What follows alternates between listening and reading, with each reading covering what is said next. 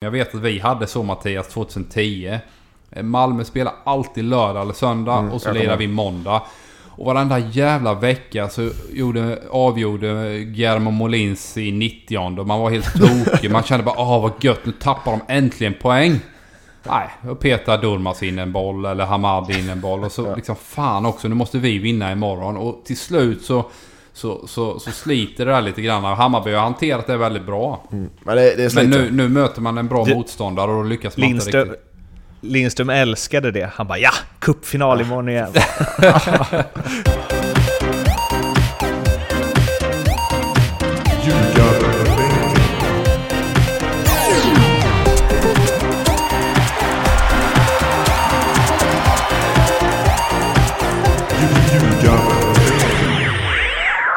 Ljugarbänken avsnitt 93 är här och eh, det är ett allsvenskt uppehåll framför oss, men de sista matcherna i den här omgången spelades ju igår. Således eh, kan vi ju prata allsvenskan i närtid.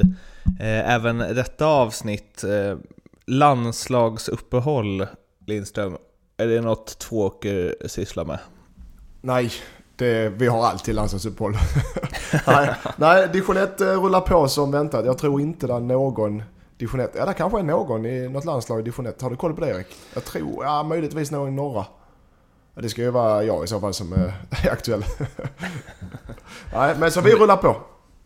Det måste ju finnas någon som spelar i något. Ja, men Libanon eller någonting eh, där nere i Mellanöstern. Någonstans känner jag att i så fall det skulle finnas någon lirare kanske. Ja, vi får kolla, Så- vi får kolla. Det är kanske någon av våra lyssnare som vet det. Som får gärna skicka till Antal- Antal... Mårten i så fall. Antal landslagsspelare i, eh, eh, i division 1. Ja. Jag Gissar man rätt så läst- lottar vi ut Erik Edmans bil. ja, exakt. En av dem. Så det spikar vi. Ja. Eh, jag läste en rolig grej, på tal om landslag förresten. Jag tror det var... Eh, ja, men Marcus Leif beskrev en tweet där han tyckte att det var för jäkligt hur lite utrymme det fick att eh, Lotta Schelin, Schelin lägger av. Och då rabblade han grejer som som fick mer utrymme. Och då var det bland annat, skrev han så här att Ola Toivonen lämnar en klubb jag inte visste att han spelade i. Han lämnade ju alltså eh, Toulouse för eh, Melbourne eh, i veckan. Men innan han blev klar för Melbourne så var det någon som kommenterade med det där med att Ola Toivonen är den första spelaren som slutar i klubblaget för att satsa allt på landslaget. så, så, så har det faktiskt känts med honom. Han, har liksom, han måste ju gjort fler landskamper de senaste två åren än vad han har gjort klubblagsmatcher. Lite så. Ja, det, det, känns, eh, det känns som det. Han, sen är han Toivonen, han... eh, Det kan Erik Edman skriva under på. Desto fler klubbar man byter, desto mer pengar tjänar man. Nej, men jag måste säga det är ett skönt val av honom där, Melbourne... eh, City, Melbourne City. Jag har en kompis som spelar där. Okej. ja. Eh, Världens bästa stad har det väl blivit utsedd till flera Mm. gånger. Levnadsförhållanden och klimat och allting sånt där. Och sen är det ju allmänt eh, rätt skönt ställe Ja. verkar det som i landet också. klimatet och eh, det är väl... eh, De säger att det Han är lite som väljer ju- Skandinavien. Han väljer ju livet före allsvenskan. Ja. Du säger nu hade. Central Coast Mariners som också spelar i ligan. Nu har jag koll på alltså, den ska ligga för jag är uppe på morgnarna på helgerna och kollar på det. Men och livebettar. Men då... eh, de hade en träningsmatch häromdagen och då hoppar Usain Bolt in sista kvarten. I ligan. I en träningsmatch. I första laget från ligan. Det är ungefär som han hoppat in i, i, eh, i, i Sundsvall. Eh, och det, där kan vi snacka jippo och pengar och sponsorer och allt vad det är. Så jag förutsätter att eh, laget är sponsrat av Puma. Det kan vi nog förutsätta. Det är också eh, en uppsving för eh, den gode Bolt känns det som. Var inte han och, vad var det, Strömsgodset? Jag, kollade, jag satt och kollade på den matchen. Jag kollade hopp in. Han var... Han hade inte platsat i... eh, han hade inte platsat i division 5 i Sverige alltså. Är det så Ja, alltså? fy fan. Nej men där har man ju den där klassiska grejen där med snabbhet och dumma spelare. Jag säger inte att han är dum. Jo, det sa du precis. Det sa du Nej, precis. det var inte det jag menade. Men att det handlar om spelförståelse, timing och det. Och som den gode Johan Cruyff en gång sa. Snabbhet handlar om att veta när man ska börja springa. Det känns som någonting som lata spelare har sagt många gånger. Man kan alltid säga att man, så här, att man är för smart för att springa. Eh, Daniel Andersson sa väl det när det var snack om att Usain skulle, eller Usain, när vi liksom på first name base med honom, men att han skulle till Malmö, att eh, ja, vad var det han sa? Han, han han är nog ganska snabb i alla fall. Eller något sånt. han har bra steg, tycker vi. Jag kan säga lite. bra steg. Ja, vad, hur har det gått för er då? Två åker. Det, Med eller utan Bolt? Vi hackar, vi hackar. Eh, vi förlorar mot Ljungskile i eh, lördags.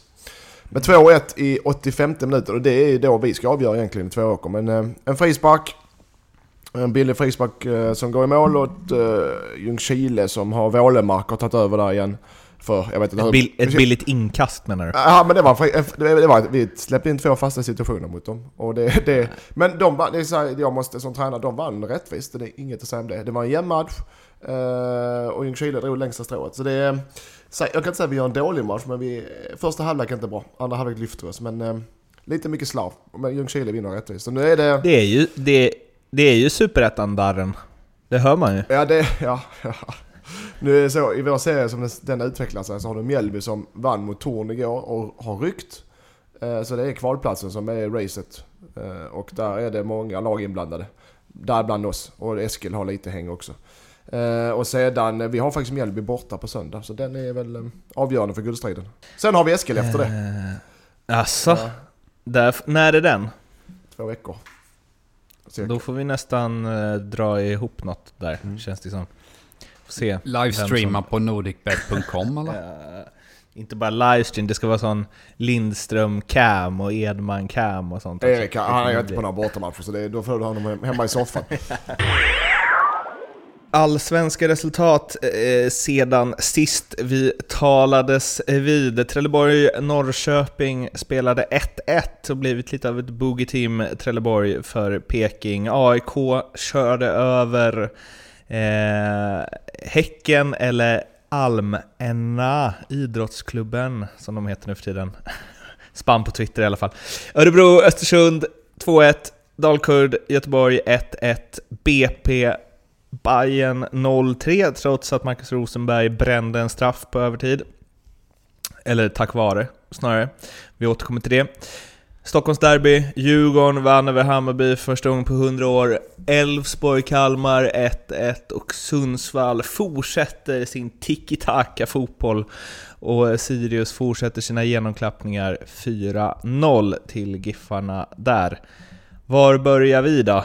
Jo, det ska jag tala om för er så fort jag får fram körschemat. Vi börjar i, på eh, Tjongavallen, Trelleborg, Norrköping 1-1. Och nu när jag sa det här, Tjongavallen, så kom jag på att jag intervjuade Marcus Pode inför säsongen och då sa han att Trelleborg eh, skulle han bara, ja, jag vill inte, jag vill inte säga det så fullt ut sa han, men vi vill spela lite tiki-taka, det ska vara lite tiki-taka-vallen. Eh, det har det ju inte riktigt blivit, och en som verkligen inte tycker det är ju David Moberg Karlsson, som efter matchen, eh, ja man kan väl säga att han var milt irriterad, milt uttryckt irriterad han sa eh, följande. De får maska från minut ett, de får ta lång tid på sig, men jag tror om du frågar alla åskådare som inte har det starkaste Trelleborgshjärtat eh, idag så är det här bland de tråkigaste matcherna man kan kolla på. Är det så man vill se fotbollen i Sverige är det rätt långt ifrån vad jag tror folk vill kolla på. Kolla på Premier League, nu menar jag inte att vi är lika bra, men där har de tempot, de har intensiteten och det är, folk, och det är det folk kollar på. Det här är riktigt trist hela fotbollssverige borde vara frustrerade. Det är skittråkigt att spela sådana här matcher. Eh, och sen så bara kör han. Eh, och menar väl att domarna har lite orsak i det, att de borde kunna hålla igång tempot. Han säger bland annat det är mycket sådana här saker. De står innan matchen och klagar på mig för att jag har blåa underställsbyxor. Så jag får dra upp dem eh, som mankinis i rumpan nästan. Men sen snackar man om 6 sekunders regeln. Den följs inte överhuvudtaget. Jag kan inte ens räkna så långt. Så trög är jag. Jag kan inte räkna längre eh, eh, så länge som de tar på sig. Eh, det är riktigt sjukt. Vi, vi ska ju först säga så här ord från en riktigt dålig förlorare och så jävla gött med dåliga förlorare. För det är ju lite roligare att läsa det här än att eh, läsa att Trelleborg gjorde en bra insats och att domarna var nice och så vidare. Men, eh, har, har han någon poäng eller? jag kan ta den här. Jag kan ta den här för jag, jag vet inte om Erik tycker likadant men Uh, han, det här är direkt efter matchen förmodar jag. det ser jag. Uh, han är besviken för att de tappar guldet där. Men, uh, men så här är det. Det är, jag tycker också det är skittråkigt. Men Trelleborg spelar efter sina förutsättningar. De har inte Norrköpings spelarmaterial, de har inte Norrköpings ekonomi, de har inte Norrköpings sätt att spela. De spelar efter sitt sätt att, att göra det. Enda chansen de ska ta poäng mot Norrköping är att döda av matchen så mycket det går. För Norrköping är en så mycket bättre lag. Trelleborg måste ta poäng för att klara sig kvar allsvenskan. För de skiter ju fullständigt hur de gör det. Mm. Så kan jag tycka. Jag tycker, jag tycker också det är tråkigt. Jag vill inte spela som Trelleborg. Det är ingen som vill göra det. Men i deras fall i den här matchen är det nog enda sättet för dem att ta poäng. Känns det som. Och sen ska jag säga så också. Domaren, de är inte, domaren, jag har pratat med dem. Domaren lägger till för byten. Han lägger till för skador. Han lägger inte till om du maskar på en inspark, maskar på en hörna, maskar på inkast. Då lägger de inte till. Det är det som är grejen. Domarna. Så det lönar sig att maska. Tiden går ju. Så jag, jag tycker också det är tråkigt, men jag kan inte säga att de gör fel Trelleborg. Det är reglerna som, som är fel i så fall. Ja, men Winqvist har ju flera gånger under säsongen valt att eh, inte vattna mattan till exempel. För att det ska gå trögare, till exempel mot Hammarby. På Vångavallen där, när, när Hammarby faktiskt kör över Trelleborg så, så är det snustort. Och det gynnar ju såklart eh, Trelleborg. Men någonstans gjorde de första målet där, eh, Hammarby. Och sen öppnade upp sig och, och, de vinner komfortabelt ändå. Så det handlar ju mer eller mindre, det gjorde ju även i denna matchen så, så gör ju Norrköping 1-0 och eh, då borde det varit de som kunde ha spelat på de förutsättningar som trots allt fanns där. Så släpper de in ett mål va. Och det ligger väl lite i, i tränaren, i, i sätt att klara och motivera spelarna att spela så här. Det är det som är svåra. Det är inte... Jag har själv spelat i lag eh, som liknande så här och det är inte... Det, man, vill inte man vill ju inte vara den sortens spelare såklart. Det har säkert någon, någon, någon sliten vänsterback som Erik som kan tänka sig det. Men du, du har oftast ett lag, spelare vill utvecklas och spela fotboll. Och så att det är det som är det svåra. För spelarna att göra det här skit, skit, skitmatcherna. Det är ingen do, som do, spelar som vill spela så. Domaren Granit, Granit Makedonci eh, sa ju efter matchen att eh, jag håller koll på ungefär hur lång tid båda lagen tar på sig. Idag tog Norrköping ungefär lika lång tid på sig. Man tänker kanske inte på det när man själv har bollen. Eh, alltså det förvånar ju en noll det att det är så. eh, och sen sa han, jag förstår kritiken men vi tycker inte att vi kunde bidra med något där i den här matchen. Jag tycker du är inne på en jävligt intressant grej där Lindström som eh, som kräver ett eget eh, ljugarbänken-avsnitt någon gång. Men vi pratar hela tiden om så här, eh, men det lönar sig att filma och det lönar sig att förstärka och sådana grejer. Men det lönar sig ju att maska.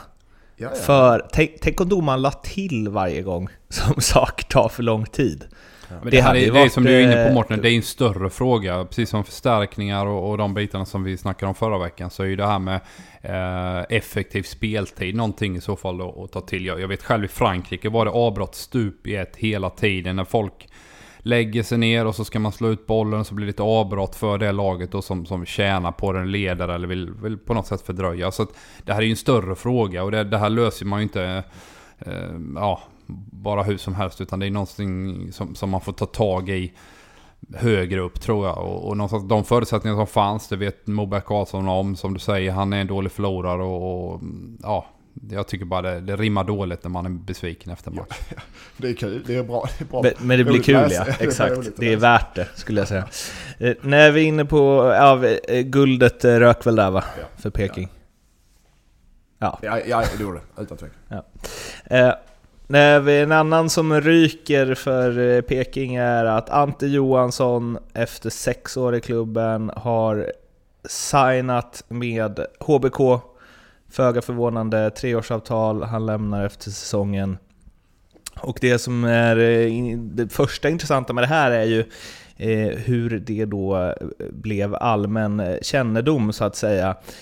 Sportbladet avslöjade och i det så säger eh, han har skrivit på ett treårsavtal bekräftar eh, Halmstads ordförande Tony Karlsson.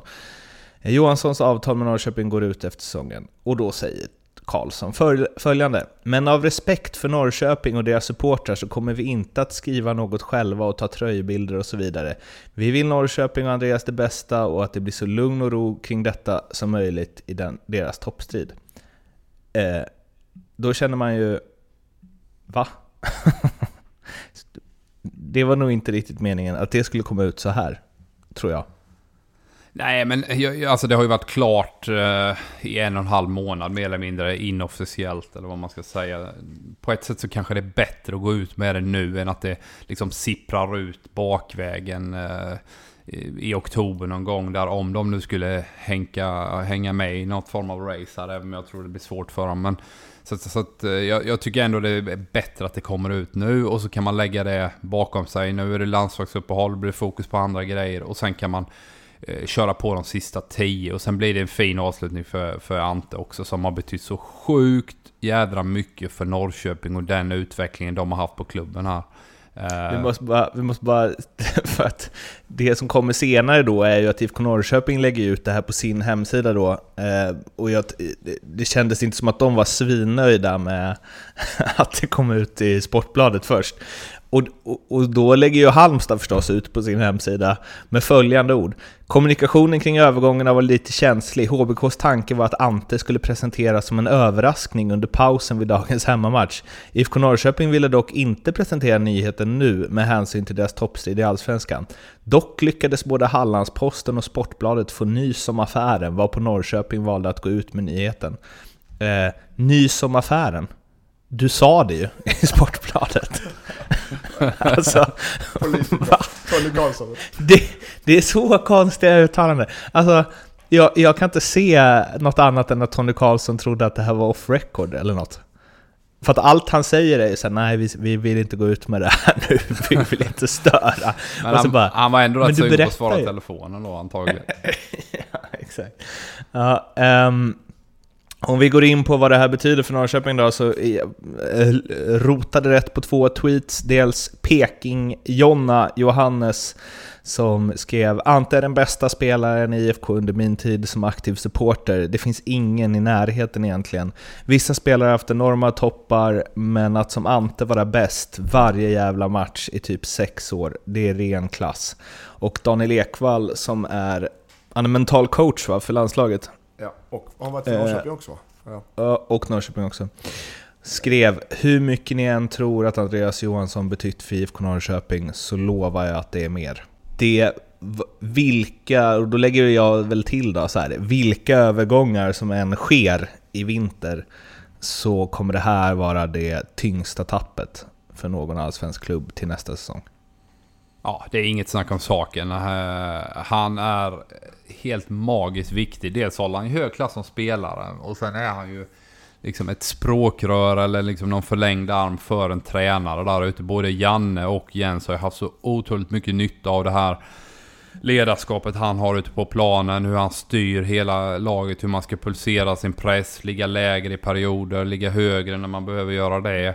Ehm, så, så det är ett enormt tapp. Nu tog man ju in Kasper Larsen här som en, eh, ja, lite av en tänkt ersättare. Givetvis den kom i samband med Fjolessons eh, eh, transfer till Krasnodar. Men, men tanken är väl att eh, Kasper Lassen ska gå centralt här på, på sikt. Eh, men, men oavsett, det är ett supertapp. Sen ska man också komma ihåg att eh, Ante är äldre nu. Han är 37 va? Eh, tror jag. Han är 81. Mm. Ja, 36. 36. Eh, det är klart att det finns ju ett bäst före-datum även för honom, även om man har svårt att tro det ibland. Mm. Men det är ju lite... Alltså alla Norrköpingsspelare som jag har intervjuat i alla fall har ju pratat om att han och till viss del även Daniel Sjölund har... Eh, ja men det är de som har satt hur man beter sig om man spelar i IFK Norrköping och vad man står för och hur man är mot sina lagkamrater eh, och så vidare och så vidare och att de har haft sjukt stor del i att utveckla alla de spelare som... Det är ingen slump att Norrköping har fått fart på spelare vars karriär stagnerat lite eller unga löften som inte riktigt eh, slagit igenom och så. Och de tillskrivs ju en stor del av det. Ja. Och framförallt Ante då. Ja, och med all rätt. Även, även Sjölund ska säga. Nu, nu har ju Sjölund inte samma klass som spelare längre och då får han inte heller samma påverkan eh, på, på ja, de nya spelare och sådär. Men man pratar om kontinuitet som en nyckelfaktor för framgång. Och med tanke på alla de transfers och, och liksom spelartapp Norrköping har haft så blir det ännu viktigare att ha den här typen av spelare som, som Sjölund och då Ante Johansson kvar i laget för att liksom få in de nya snabbare eh, och akklimatisera sig till spelsätt och, och liksom allmänna beteenden i eh, IFK Norrköping. Hur eh, gör man då? Eller vad, vad gör man som IFK Norrköping när det här sker? Ja, men det framförallt så behöver man ju liksom hitta någon form av ersättare på sikt. Man ska nog inte liksom tro att eh, man kan ersätta honom, för det tror jag verkligen inte man kan på kort sikt. Utan det, det handlar om att skapa nya ledare. Eh, om Kasper Larsen då, nu är han ju dansk så att han kommer in här, det, det är väl föga troligt att han kan ta... Är han dansk? Jo men det, det, är ett, det är ett annat land och det, det är lite nya liksom, saker som fungerar på annorlunda sätt än vad han kanske är van vid. Sådär. Ja, så att, men jag, jag menar att de behöver ju hitta eh, no, någon i gruppen tror jag eh, i större utsträckning än, än eh, kanske någon extern liksom, eh, någon, någon extern eh, nyförvärv som kommer in. Utan det gäller att försöka få ihop gruppen här och liksom hitta nya ledare eh, som, som kan ta över, som kan axla den rollen. Till viss del i alla fall. Det känns ju som att de hoppas lite på att Linus Wahlqvist kanske inte går så bra i Tyskland. Kan man plocka hem honom? Totte Nyman? Alltså spelare som har eh, blivit den spelare de är idag under en tid då Ante var sjukt viktig för deras karriärer. Liksom. Ja det är väl hemvändare där de kan plocka hem som, som man varit där innan och vet hur kulturen fungerar. Sen tror jag mm. mycket på sån, eh, som Simon Tarn. Eh, jag vet hur han är och han är, han, kan, han är ledare på, han är ledare på plan. Men han kan även bli ledare utanför plan och på träningar lite om han klarar att tygla sig. Sitt humör och sina, sin frispråkighet kanske. Men där han, han, han kan bli ledare i Peking tror jag det ska bli sjukt intressant att se hur Norrköping hanterar det. Ju. Och... Ja, jag vet inte fan alltså. Jag har tänkt att den dagen han försvinner så då kommer de få sin första riktiga dipp. Ja, men jag, jag, tror definitivt att det kommer bli en tuff, uh, tuff uh, spelare att ersätta. Det är ju inget snack om saken. Men uh, som Mattias är inne lite på, du har ju Eh, Totte Nyman som sitter, sitter i Tyskland och, och vantrivs. Han kommer garanterat komma hem här i januari och, och förhoppningsvis kan han bli den typen av ledare. Givetvis i en annan lagdel i och med att han spelar där uppe och inte där bak. Så att, eh, man, man, får försöka liksom eh, successivt axla det ansvaret och kanske på fler. Och även Alexander Fransson som är en eh, Norrköpingskille som eh, säkert under de här närmsta åren kan, kan, kan bli den ledaren eh, för Norrköping att, att ta över ansvaret. Men jag tror inte man, man löser det direkt utan det, det är en successiv process för, för IFK Norrköping. Sen har man ju fortfarande väldigt många bra fotbollsspelare men man har ju inte den ledaren som han är definitivt. Är det 99% klart att Totte Nyman kommer hem eller? Ja, det är 99% klart. 99% klart. 99% klart. Det är 99% klart. 99% klart. En annan grej som är 99% klart är väl att AIK tar guld, va? Efter gårdagens eh, Hammarby-förlust, eller Djurgården-vinst kan man kanske säga, så blir det... Ja, det grejen är att man ser ju inga tendenser och inga, ingenting som tyder på att de ska slå av på takten, tvärtom. Eh, de spelar... De Fan, spelar för, otroligt det, alltså. för det första de bra spelare, de spelar bra. Sen har de ett jävla självförtroende. Du vet, när man får det in i ett lag att vi går ut det kvittar vad vi gör grabbar så vinner vi matchen. När man har det, har det hela laget har tillsammans. Så, eh, och det känner motståndarna också det som är. De känner det. De känner det redan eh, så fort matchen går igång att det här kan bli tufft alltså. Den känslan har de fått in. Både för dem själva och för motståndarna. Så ja. Nej, de tar guld.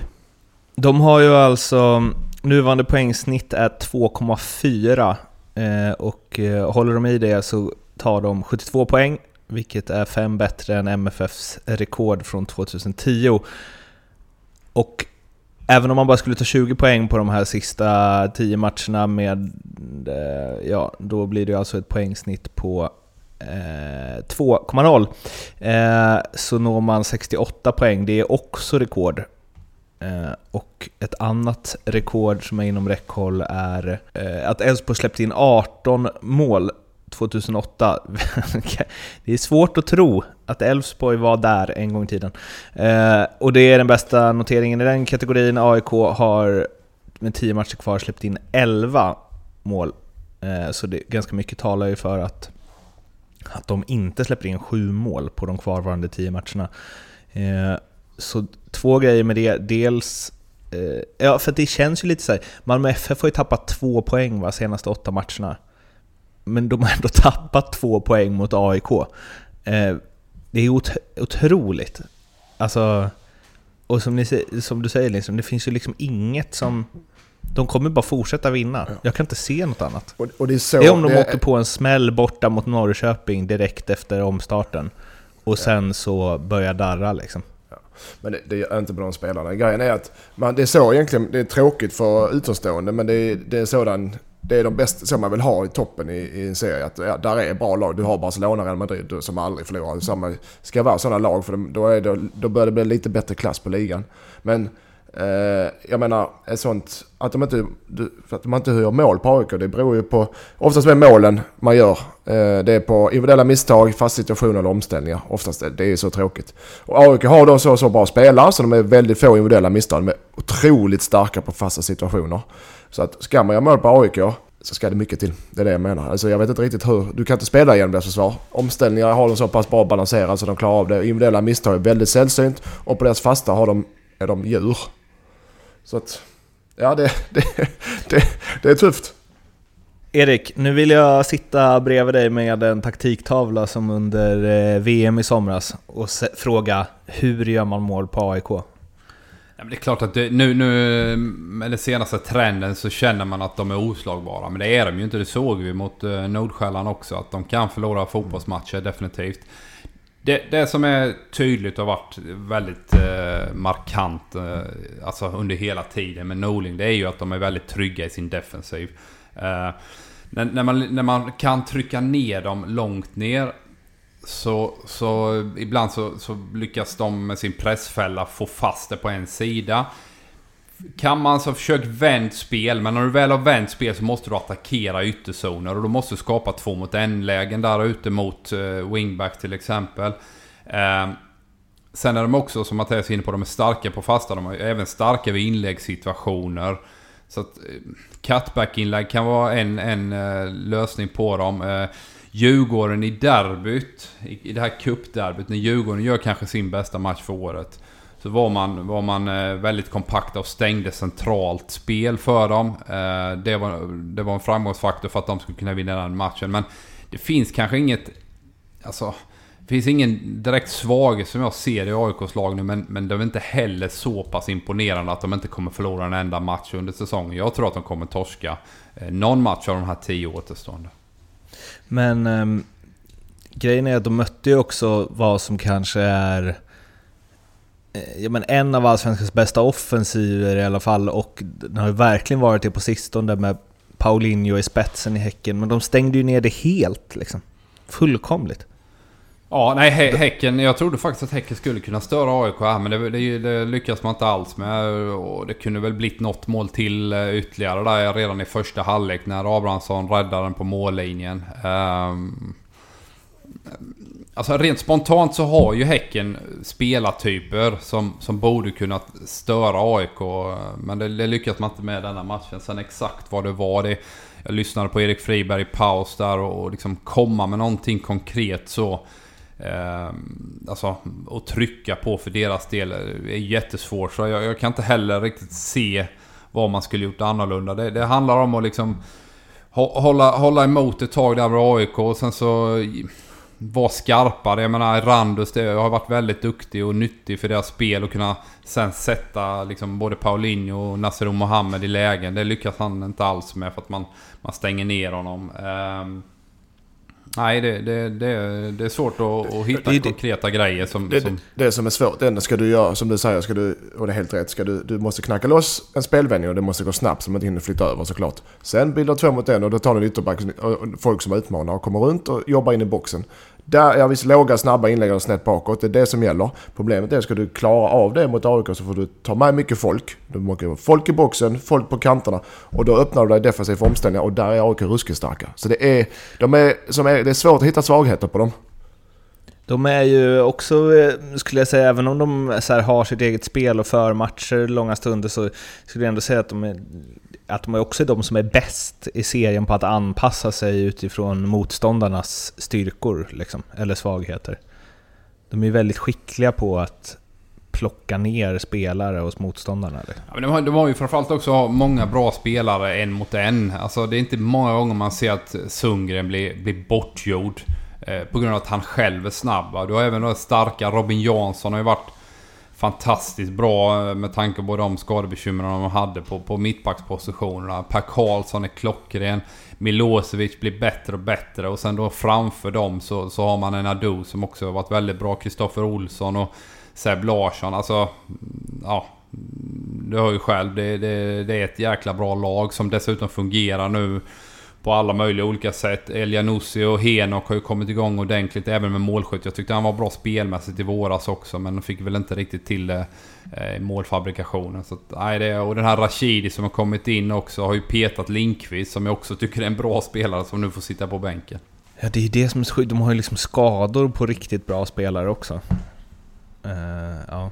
Nej, vi ska inte prata mer om eh, uh, AIK för vi vill ju liksom hålla kvar uh, spänningen lite i Allsvenskan. Jo, det ska vi. Straffsituationen.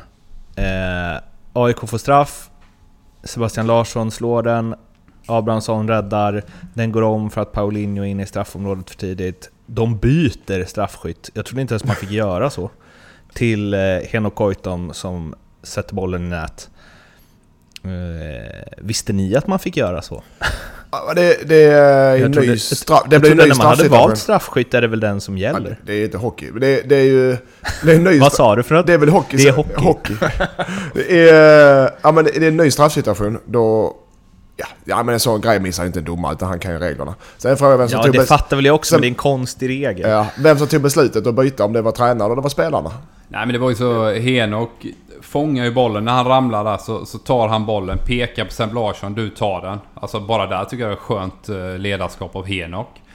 Att han ger bort ett mål så att säga till, till en lagkompis. Missar han den och sen var tydligen Henok nummer två på strafflistan då va. Så då, då, då väljer de att byta. Jag tycker det, det är också det, det är den det, harmonin det, också som är i AIK. Det är det som är så coolt. Att den ledande spelarna Eh, visar upp en ödmjukhet som är jävligt häftig också. Det kommer lite i skymundan här, men vilken fruktansvärt dålig straff av Seb Larsson. Ja. Alltså, så jävla dålig är den inte. Det är det, den är rakt på ja, och rakt knappt på är den inte, men den är inte bra, jag håller med dig. Det, det, det. Nej. det är inte landslagsklass. Ska vi ta den diskussionen? Alla straffar som missas är dåliga. Den kan vi ta igen. Ja, Erik? Nej, den... Buff. Men, om, om straffsituation, alltså... Jag måste säga att så här, ja, det är en regel. Ja, han säger åt Paulinho. Ja, han står och tittar på Paulinho och Paulinho klantar sig och springer in. Men, vad fan, exakt samma grej händer ju i BP Malmö. När Rosenberg missar sin. Han får inte slå om den. Och exakt samma grej har hänt hur många gånger som helst i Allsvenskan. Ja, men det, det Max... Alltså, hur fan kan man liksom... Eller så här, hur kan det vara så svårt att vara konsekvent? Det gör mig så jävla irriterad. Antingen så går alla straffar där en spelare inne i straffområdet innan bollen slås till om, eller så går det inga straffar där det händer om. Det, Nej, men det då, kan du, börja, då kan du för fan börja springa in eh, till höger och vänster. så jag tycker ju någonstans att springer man in för tidigt, vilket då är regeln, då, då ska den gå om. Ja. Det är inget snack och Det märks att domarna har ju pratat om det här och tatt, ska ta hårdare tag mot det. Det märks. Och det är precis som du pratar att målvakten ska stå på linjen också såklart. Ett tag var det jävligt mycket på det. Eh, men nu är det... Grejen är att ja, domarna ska vara konsekventa men sen är det nog... Det är inte lätt. Det är inte lätt att vara konsekvent. Så står du och tittar så ser du satan ja. Ska jag ta den? Ska jag ta den för tredje gången? Blåsa av straffen för tredje gången i rad här. Det är 20 000 som står och buar åt mig. Det är fan inte lätt alltså. Eh, Nej, så de vet... det- ja, det är deras det är jobb. inte lätt att det är vara deras domare. Jobb. Det är deras jobb. Eh, såklart. Får du Så att jobba med, det ska de får du göra. jobba med något annat? Ja, de vet om de ska göra det. Så jag tror inte de vågar göra det. det. Jag tror det är så enkelt. De vågar inte göra det helt enkelt. Tror jag. Det, är också lite, det blir ju också lite skevt om... Hur blir det nu? Om man gör mål och en motståndare har varit för snabb över. Men då blir det ju mål. Då blir det mål. Ja, Då blir det mål. Ja. Men om man ska vara helt konsekvent bara nej, det var någon som var inne här innan. Får slå om den så här 15 gånger. Jag tycker att det är, jag tycker att det är sjukt märkligt att det händer ibland och ibland inte liksom. Jag tycker det är jättekonstigt. Eh, och att man så här, vadå hur bedömer man det då? Han, var- han var ju ändå inte först på den bollen, Paulinho väl? ja, men det måste också vara konsekvent. Är det innanför, då kan det, då, eh, man kan ju inte förutse vad som händer efter straffen. Är riktigt. Nej okej. Nej, jag tycker sånt där. Ja, men eh, och sen är man ju inte konsekventa eftersom det räcker med att det går ett, dygn så eh, händer det inte i en sån situation när Rosenberg bränner sin. Nej. Och det förstår jag inte. Hur svårt kan det vara att se att en spelare... Nej. Nej, skärpning alla domare. Jag förstår att du håller igen lite Erik efter... Nej. Nej men jag ska säga jag ska hylla domarna. Jag satt eh, i lördags kväll och eh, kollade Örebro mot eh, Östersund. Östersund. Och då eh, står Tom Pettersson eh, offside. Kvitterar 2-2. Domaren blåser mål. Eh, och på något sätt så, så, så kände nog linjedomaren att fan det här var en offside. Men han behövde nog någon sekund eller två, tre att processa det i sitt huvud. Eh, och det går några sekunder och sen så snackar han med huvuddomaren och säger att nej det, det där var fan inte mål alltså. Det där var offside. Och han ändrar sig. Eh, och det blir ett jäkla liv på Tom Pettersson blir tokig där liksom när, när eh, målet blir underkänt. Och jag ska säga att jag var också tokig för att jag hade spelat på kryss i den matchen. så att, eh, men jag måste ändå hylla linjedomaren där som, som på något sätt är modig och eh, ändrar sitt, sitt beslut och liksom eh, känner att okej jag behövde några sekunder att reflektera över det här beslutet och sen ändra sig. Jag tyckte det var ja, modigt och bra gjort av domaren. Det är... Eh, de kanske lyssnade på ljugarbänken förra veckan och tog Definitivt. åt sig. Det måste det vara. Definitivt. 100%.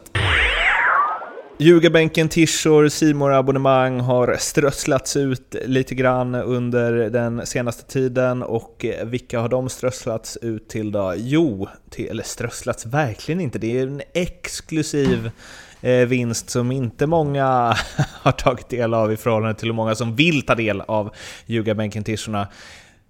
Man ryggar en trippel från Lindström eller Edman med 99 spänn hos NordicBet under Love the Bet för att vara med och tävla om de här Ljugarbänken t-shirtarna och också då eh, en månads gratis simor abonnemang eh, Och eftersom det inte är några allsvenska matcher den kommande tiden så är det landslagstripplar som gäller nu. Det är viktigt med de här 99 kronorna, det får inte vara mer, får inte vara mindre för vi måste se vilka det är som är med och eh, tävlar om eh, t-shirtarna. Vilka landslagstripplar är det som vi, eh, vi har att välja på den här veckan då? Ja, jag kan börja. Jag, jag ska inte säga jag fegar lite men det är landslags... Eh, landslagen är oftast eh, det är sämre odds och det är svårare med, med, vad ska man säga, med att hitta de här eh, jokrarna och så. så att, eh, Men jag har en Det trippel har här. du gjort. Ja, men jag har trippel här. Wales-Irland. Eh, under 2,5 mål. Det brukar bli målsnålt på de här på, i Storbritannien oftast. Framförallt när öarna möts. Eh, och vi har eh, Schweiz-Island. Schweiz vinner. framförallt när öarna möts. Det är ju en ö. Ja men jag menar, ja, ja okej förlåt Mårten. Men du förstår, men okej. När det är icke England som möts. Okej. Wales, Irland, Nordirland. Ja. Ja, vi går vidare. ja. Schweiz, Island. Jag tror Hammarén får en st- tuff start för, på den. Schweiz borta där. Eh, 1,78 där för bättre. Skitsamma. Schweiz, Irland. Schweiz vinner.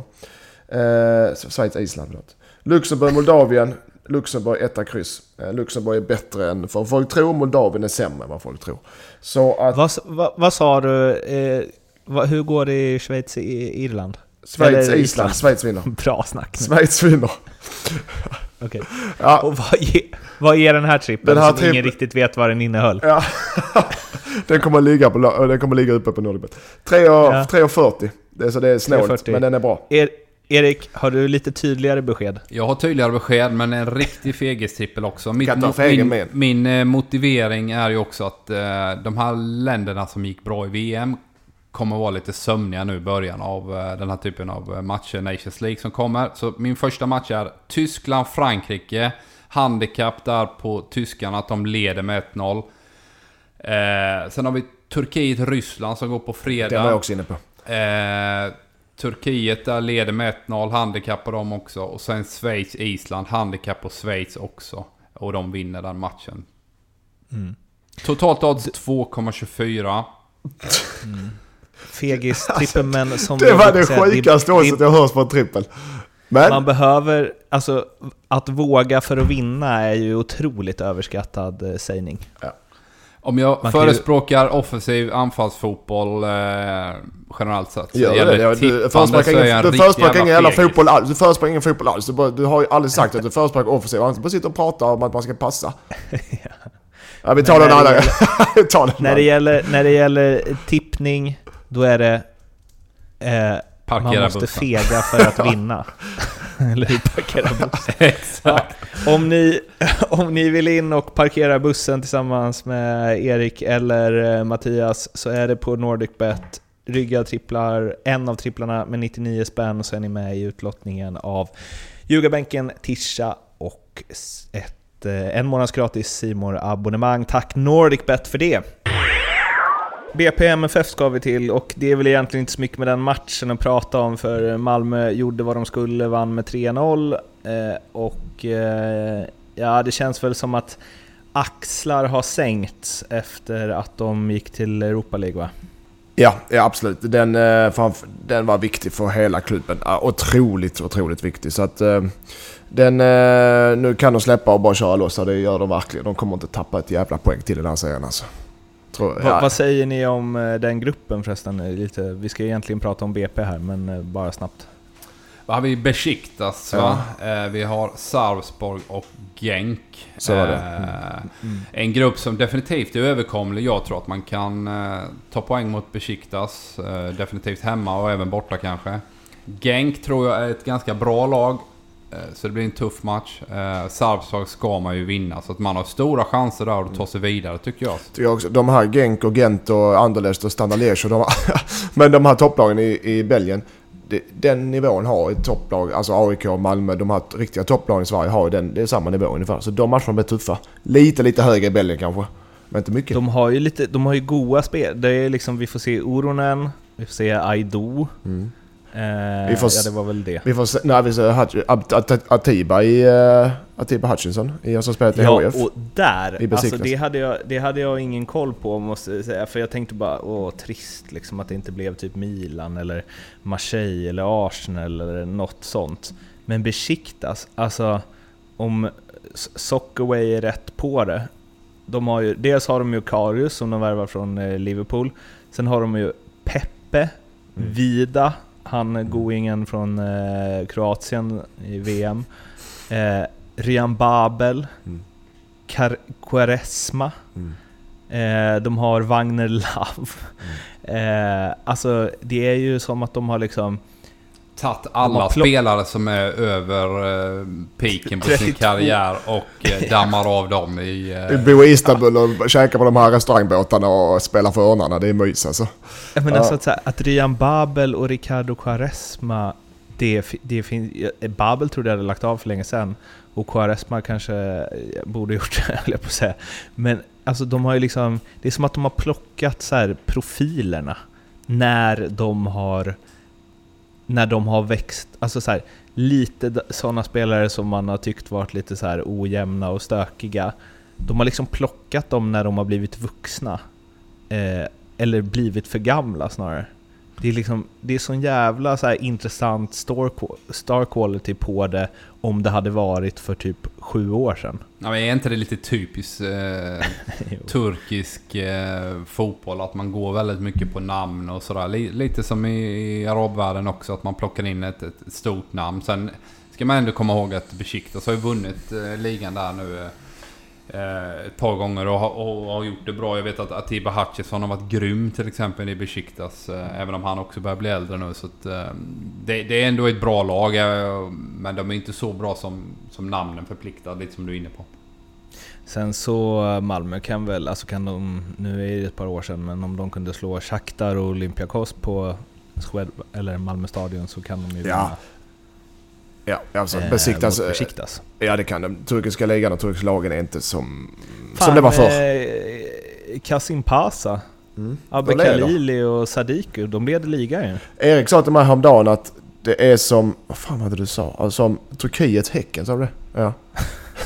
jag vet inte, jag vet inte riktigt vad det är. Jag var och hälsade på Isaksson där och eh, den arenan ligger i den här stadsdelen Taksim. Eh, uppe på en höjd, jättefint. Men det är ju, det är typ 1500 pers att kolla på matcherna eh, på Kashimpasa där. Och Ryan Babel var ju i eh, Kashimpasa också innan han gick till Besiktas. Eh, mm -hmm. ett bra lag men det är ju ingen som bryr sig om eh, Kashimpasa.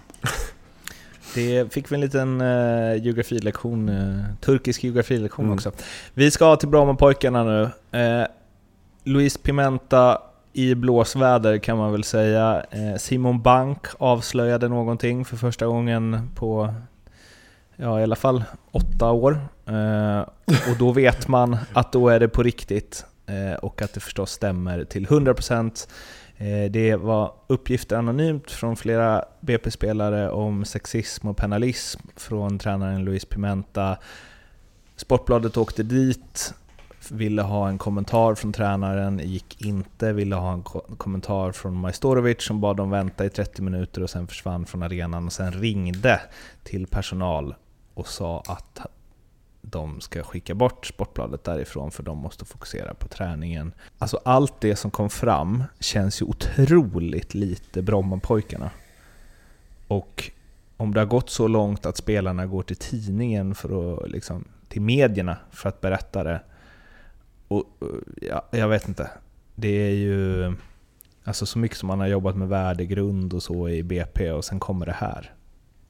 Det är ju, jag vet inte.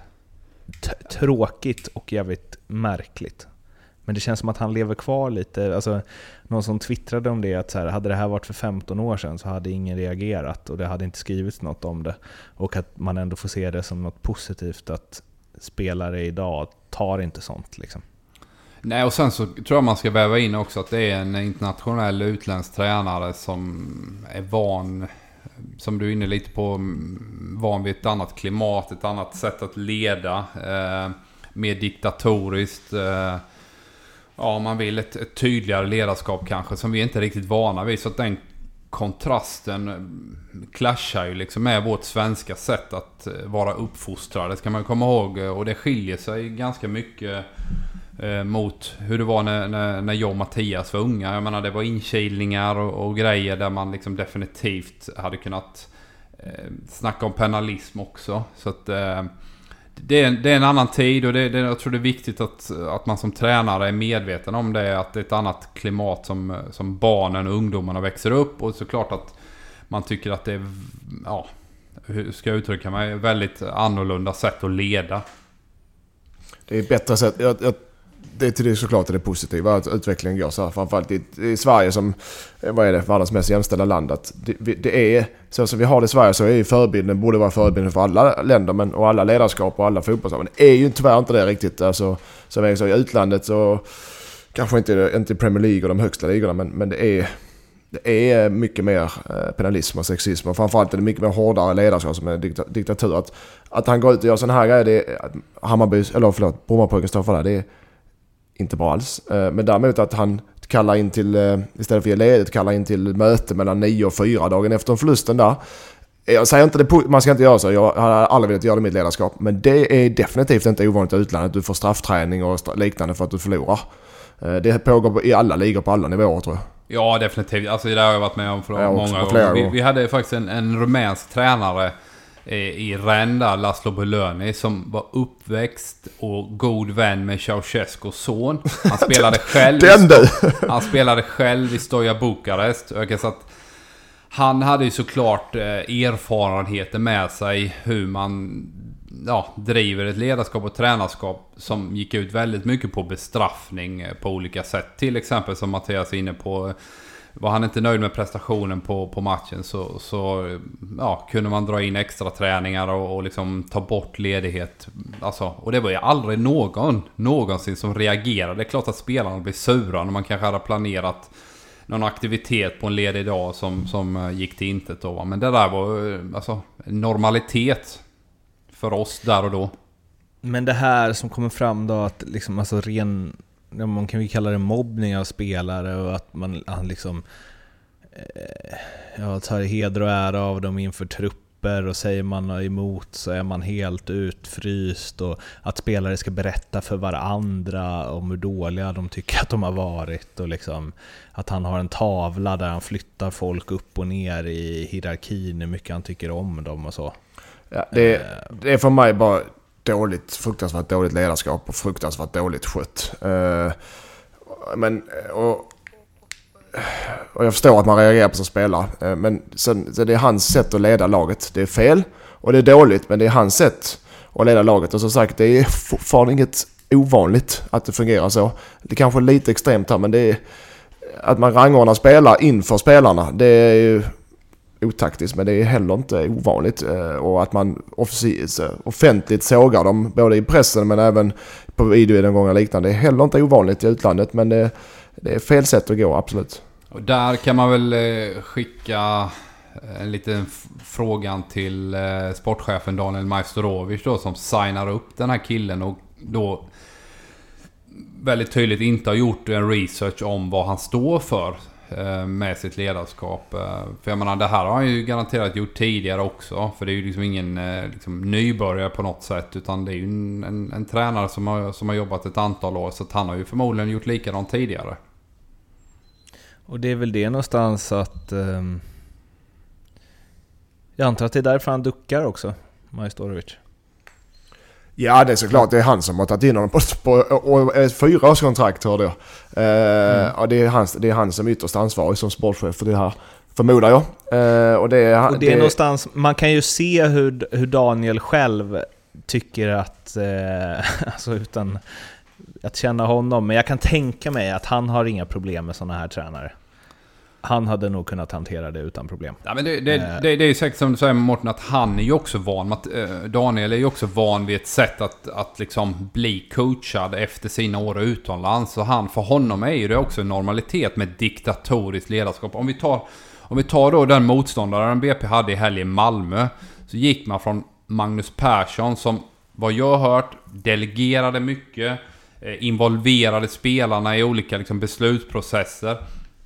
Och så funkar det inte, känner Malmö då. Och sen så, nej fan, vi måste ha en som är tydligare ledare. För det är ofta det som blir problematiken i Sverige. När det går lite knackigt så har du en svensk tränare som, som vill ha liksom ett Bengan Johansson-ledarskap där man får med spelarna på tåget för att motivera dem ytterligare att liksom prestera bättre. Eh, och så känner man då helt plötsligt att nej, vi får inte resultaten, vi måste ha en tydlig ledare. Och då plockar man in Ove Rössler som definitivt är mer av en liksom, diktator om man nu ska uttrycka sig så. Där han styr med hela handen, talar om hur vi ska göra. Eh, involverar inte spelare i, i, i den här beslutsprocessen och, och snackar så mycket. Utan här, här är det min väg, nu kör vi grabbar. Och så har man fått en effekt med det. Va? Ofta så har ju den typen av ledarskap kortare brintid. Allt, du får korta, snabba resultat. Men över tid så kanske du inte liksom eh, utveckla gruppen och i sin tur då få bättre prestationer och utveckla spelare som gör att man vinner mer då. Så det, det, det, du har de två kontrasterna med den här typen av ledarskap. Det delegerande, involverande ledarskap, det svenska som vi är vana vid, som varit framgångsrikt. Och sen då det här utländska Pimenta som, som kör sin linje, eller Ove Rössler som också då är tydlig. Men jag tror också att där är det, och det, du har ju rätt ju, men där tror jag, så vill jag försöka också jobba som ledare. Att den generation, vår generation, eh, 80-talister och 70-talister som du Erik, börjar dö ut. Vi blir ju gamla och slutar spela fotboll helt enkelt. Men den där 90-talisterna som kommer, de som födda på 2000-talet, det är helt, helt andra sorts människor i en ny generation såklart. Och den, vi kan inte hålla på, vår generation är bättre, bla bla, det är bara löjligt. Så att, och de, de har ett annat ego, de har ett större ego. Eh, de är inte beredda att lägga ner lika mycket jobb. Alltså om man, om man hårdrar det. Därför blir ledarskap mycket viktigt att man pratar, man engagerar dem på ett helt annat sätt. Jag tror det jag tror det större i utlandet också. Det ser jag det på de här nya tränarna som kommer upp att de har de försöker prata med spelarna individuellt mycket på ett helt annat sätt utan att stå och skrika till dem hur jävla dåliga de är att de ska springa. Utan de försöker vara pedagogiska och, ändå ha tydligt att det är jag som bestämmer deras tid. Så kommer ledarskapet bli mer och mer och så vill jag jobba. Men vet inte du håller med Jo, men jag, jag, håller med, jag håller med Mattias. Eh, det- Internationellt så är det så också att det blir mer och mer åt det svenska där diktatoriska försvinner. Vi har ju liksom urtypen eh, från ishockeyn där med Herb Brooks till exempel. Lake Placid 80 liksom. Där han var stentuff och han blev liksom bad cup. Och då har vi Viktor Tichonov och så vidare. Men det där försvinner ju mer och mer. Så den här typen av ledarskap blir ju mer och mer sällan. eh, Även internationellt. Absolut Mattias. Och... Eh, men det, det som är det stora här, alltså hur... Daniel Majstorovic kan ju inte känt in vad Brommapojkarna är och står för överhuvudtaget. Om han rekryterar en sån tränare. Jag tror att eh, Majstorovic tittade på flera alternativ. Och sen såklart kommer lite i klistret. Man vill ju ha kvar Olof Mellberg. Det var ju prio ett tillsammans med den här Asrodin Valentis nu som det snackas om att han ska komma in igen. När de valde att stiga åt sidan för de kände att Olof fick väl inte de spelarna han ville ha för att kunna ta det där vidare. Eh, så tittar man på ett antal alternativ och sen till slut så, så satt man säkert lite i klistret och fick en bra känsla med Piventa och så vidare och så gick man på honom. Och man har ju då med facit i hand inte gjort eh, researcharbetet tillräckligt bra. Och då tycker jag så här att när sådana här uppgifter kommer fram och media knackar på dörren, då får man fan vara en ledare och större och stå upp för det och svara på det. För att, att han bara smiter iväg är ju ett, katastrofalt ledarskap och två, kommer ju inte direkt göra det bättre. Nej. Eh, Det skapar ju bara ännu mer Ja, kaos. nej, nej, det är såklart. Och det är väl också... Är man med i leken får man leken tåla. Det är, det är inte svårare än så. Och det gör mig lite förvånad faktiskt att Daniel Majstorovic är en sån som eh, i det här läget smyger iväg och inte kan eh, ta snacket. Det Nej, men det är trodde klart jag- att det det, det, det är ju liksom eh, regel nummer ett när det börjar blåsa till att eh, när det väl brinner en brasa så, så måste du försöka släcka den eh, så fort som möjligt. Och det gör du genom att uttala dig, kommentera det, det som du kan prata om. Eh, han visste säkert inte allting kanske där och då. Det är ju svårt att, att, att liksom eh, veta vad som har hänt eh, precis Då får innan. man ju säga det. Ja, då får du liksom kommentera det du kan kommentera och det du inte kan kommentera säger no comments på. Det, det är inte... Det, så måste du göra, det, det inser ju Daniel också. Eh, men han kände sig förmodligen väldigt stressad av situationen, visste inte riktigt vad han ska göra och sen så eh, drar han då. Ja. Minus i ledarrollsprotokollet för Majsan, som är ett smeknamn som dött ut lite, tyvärr. Det återinför vi från och med nu. Derby, Hammarby-Djurgården, 3-1 vinst för Djurgården, tre assist av eh, Erik Johansson i en mittfältsroll. Och Erik Johansson har ju flera gånger berättat om hur otroligt ointresserad han är av eh, eh, fotboll. Han tittar aldrig på fotboll vid sidan av att han spelar. Och Johan Westin, AIK-supporter och härlig på Twitter, skrev följande efter matchen. Erik Johansson ogillar fotboll så mycket att han dolt att han egentligen är en av Sveriges bästa innermittfältare, så att han istället kan chilla som mittback. Vilket var spot on utifrån hans prestation i den här matchen. Wow, vad bra han var. Käkade upp Bayerns innermittfält totalt. Jeppe Andersson var blek och gav ju inte alls Junior den hjälp han behövde. Och Erik Johansson vann ju allt där inne och visade också att han har fötter som är bra även för en mittfältare och inte bara för en mittback. Ja, han var bäst. och Djurgården tog sin första derbyseger mot Hammarby på jätte, jätte, jätte, jättelänge. Ja. senast de vann eh, så gjorde, var det Micke Dahlberg som gjorde mål. Bara, Var det så? bara en Ja. så- sån sak. Det är ju en hint om hur länge sedan det var. Eh, vad säger ni om Ja. Erik Johansson? För det första bra av uh, uh, Öskan att sätta upp på mitten.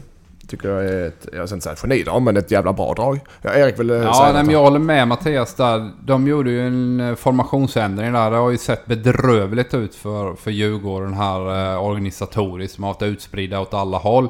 Övertal på mittbackspositionerna. Så väljer man då att träna i veckan på att eh, sätta upp honom som defensiv mittfältare. Stänga lite mer centralt. Eh, så riktigt bra taktisk förändring av Öskan. Kör på Mattias. Ja. Eh, och sedan är det, han spelar ju faktiskt defensiv innermittfältare här, i den här matchen och gör det jäkligt bra. Och har en spelförståelse, det märker man. Men han har ändå tre assist, det är det som är grejen. När du har tre assist och spelar defensiv innermittfältare. Eh, då har du gjort en riktigt, riktigt bra match. Så att eh, där är han cementerad för resten av säsongen, det kan jag garantera. Och det var kul att se. Riktigt kul att se. Men det, det var ju landslagsklass ju. Ja, det skulle jag säga. För det var inte Trelleborg de mötte, utan det var eh, Sveriges, jag skulle säga, mest offensivt skickliga lag kanske. Mm. Ja, han, jag vet att han... Eh, Jens Gustafsson spelade tillsammans med honom i Falkenberg och detta är ju en jädra massa år sedan. Eh, då spelade Erik Johansson in i mittfältare ofta och Jens sa det, det här är en riktigt bra spelare. Honom skulle du tippa, tipsa Jesper Jansson om också.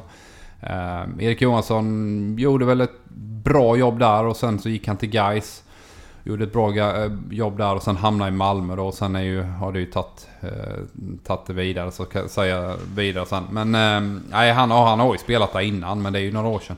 Det, Alexander Axén var inne på samma sak i simor eh, studion att, att eh, han hade spelat Erik Johansson någon match som det är i Gais och att han tyckte att han var superbra där. Sen är det ju svårt att argumentera emot att man ska använda Erik Johansson som mittback med tanke på den karriären han haft. Men i Djurgården och i Allsvenskan så kanske det här är eh, grejen. Och det, blev ju lite... Mm, eh, ah, jag ska inte försöka ge mig in på det här utan jag frågar istället. Vad var det Bayern inte lyckades med som de nästan alltid lyckats med i år? De, de spel, de, Bayern hade spelare som vanligt bra och det går snabbt men de kom, eh, det som Erik var inne på, Djurgården stängde ytorna på sista träningen för Bayern. De kom inte fram till några riktigt, eh, alltså, riktiga 100% chanser de brukar. Eh, och de störde dem, de fick in spelet, eh, fick spelet utanför sig och störde dem eh, så mycket centralt att de kunde vinna boll på dem. Men Djurgården kom inte till, eller förlåt Hammarby kom inte till de här 100% chanserna för att eh, Djurgården höll ihop det som lag och var kompakta. Så att det var det, det som var den stora skillnaden. Så som det var i början av säsongen egentligen, fast med ett annat spelsystem. Det var det som var den stora skillnaden. Sen så, jag, jag vet inte, det här kanske är en lös spaning, men ledande spelare i Hammarby tycker jag inte alls liksom... Ja men Hamad är rätt blek och... Hammar, ja, Nej men de, de, alltså, Poulsen, alltså, de, var, de gjorde en dålig Hammarby. det var också, också spelare som har ryktats bort ju. Ja men, som men, men att de är ofokuserade? Eller missnöjda menar du? Nej men det kanske har varit lite för mycket som snurrat liksom. Men det, det, det som Hamad och Georgisson, det är superproffs och är med, med i ett Men Djurdjic guldrace. har ju knappats... Nej okej Hamad då. Är du med i ett guldrace och du är superproffs och du spelar för Sveriges eh, populäraste klubb som det kanske är just för tillfället. Då eh, får du fan mig eh, vara proffsig. Så det tror jag inte är ja, något men det, de gör ju ingen dålig insats på något sätt. Utan det är ju klart att de inte kommer upp i max eh, prestation Hammarby. Men jag tycker ändå de gör en helt okej match. Djurgården däremot gör ju sin bästa match på hela hela höstsäsongen här nu tycker jag faktiskt. Så att, eh, man får någonstans hylla, hylla motståndarna och hur, vad de gjorde. Så att eh, Hammarby kommer fortsätta vinna. Sen tror jag ju också att det här spelschemat som har varit för Bayern att man hela tiden får spela efter AIK. Någonstans sliter det en del mental energi för dem. Jag vet att vi hade så Mattias 2010. Eh, Malmö spelar alltid lördag eller söndag och så lirar vi måndag. Och varenda jävla vecka så gjorde, avgjorde Guillermo Molins i 90 och man var helt tokig. Man kände bara åh vad gött, nu tappar de äntligen poäng. Nej, och petar Durmaz in en boll eller Hamad in en boll och så liksom fan också, nu måste vi vinna imorgon. Och till slut så, så, så, så sliter det där lite grann. Hammarby har hanterat det väldigt bra. Men det, det Men nu, nu möter man en bra Det- motståndare och då lyckas man inte riktigt. Lindström älskade det. Han bara ja, cupfinal imorgon igen. Ja men vad fan. Det är för det som får mig vakna på morgnarna. Vad sa du? Eller det får, det får man gå upp på morgnarna. Ja. Cupfinalkänslan, det är den som får dig upp ur sängen. Apropå det, apropå det så ska... Så bara tio snabba armhävningar direkt. Ap- apropå det så har vi cupfinal imorgon på riktigt. Vi, vi har. DM-final imorgon och DM är en cup eh, mot Astrio. Som tränas som Mats Jingblad när vi ändå pratar Hammarby. Det har vi imorgon, så imorgon har vi en cupfinal. Så imorgon kommer jag vakna, för fan vad gött med en cupfinal. Möjligtvis att jag på själv faktiskt. Om Jingblad lyssnar. Då får vi uppdatera oss hur det gick i Mm. den cupfinalen nästa avsnitt. Nu är det dags att runda av det här och ni vet att ni hittar oss på Facebook, ni hittar oss på Twitter, ni hittar oss på Instagram och ni följer väl oss och prenumererar på iTunes och Acast och allt vad det är så blir vi så himla glada. Vi hörs igen om en vecka då vi ska försöka ta lite större grepp inför de avslutande tio omgångarna av Allsvenskan och kanske också summera lite hur landslaget klarar sig utan Ola Toivonen. Tills dess får ni ha det så bra. Hej då! Hej hej! Hejsan.